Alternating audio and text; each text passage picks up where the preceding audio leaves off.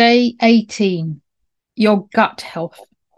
Nowadays, so many people have gut health issues that they don't even know that they have a problem. They just accept it as normal symptoms like gas, bloating, frequent diarrhea or constipation, reflux, indigestion, and an uncomfortable feeling of fullness after eating. Probably many people you know have these symptoms too. Other signs of an unhealthy gut can also be skin issues, inflammation, fatigue, and even depression. Common issues are common, but they're not normal.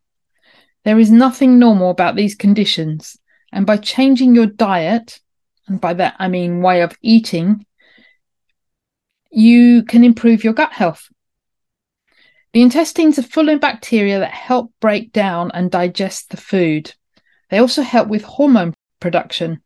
This is called gut microbiome. You may already be noticing an improvement in your gut and digestion. Here are some of the things you can do to influence your gut health. Avoid grains, especially gluten containing grains. Limit or avoid sugar.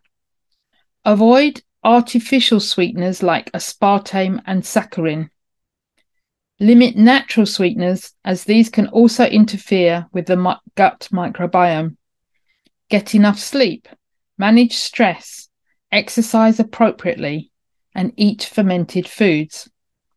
We will be covering stress, sleep, and exercise later in the program. Fermented foods contain probiotics that encourage a healthy gut microbiome they include sauerkraut, kimchi, kefir, real pickles, and other pickled vegetables. These foods have to be live foods that you will find in the refrigerated section of a supermarket, or you can make your own. Pickles, sauerkraut, etc., that have a long shelf life do not have valuable bacteria as they have been heated to kill the bacteria.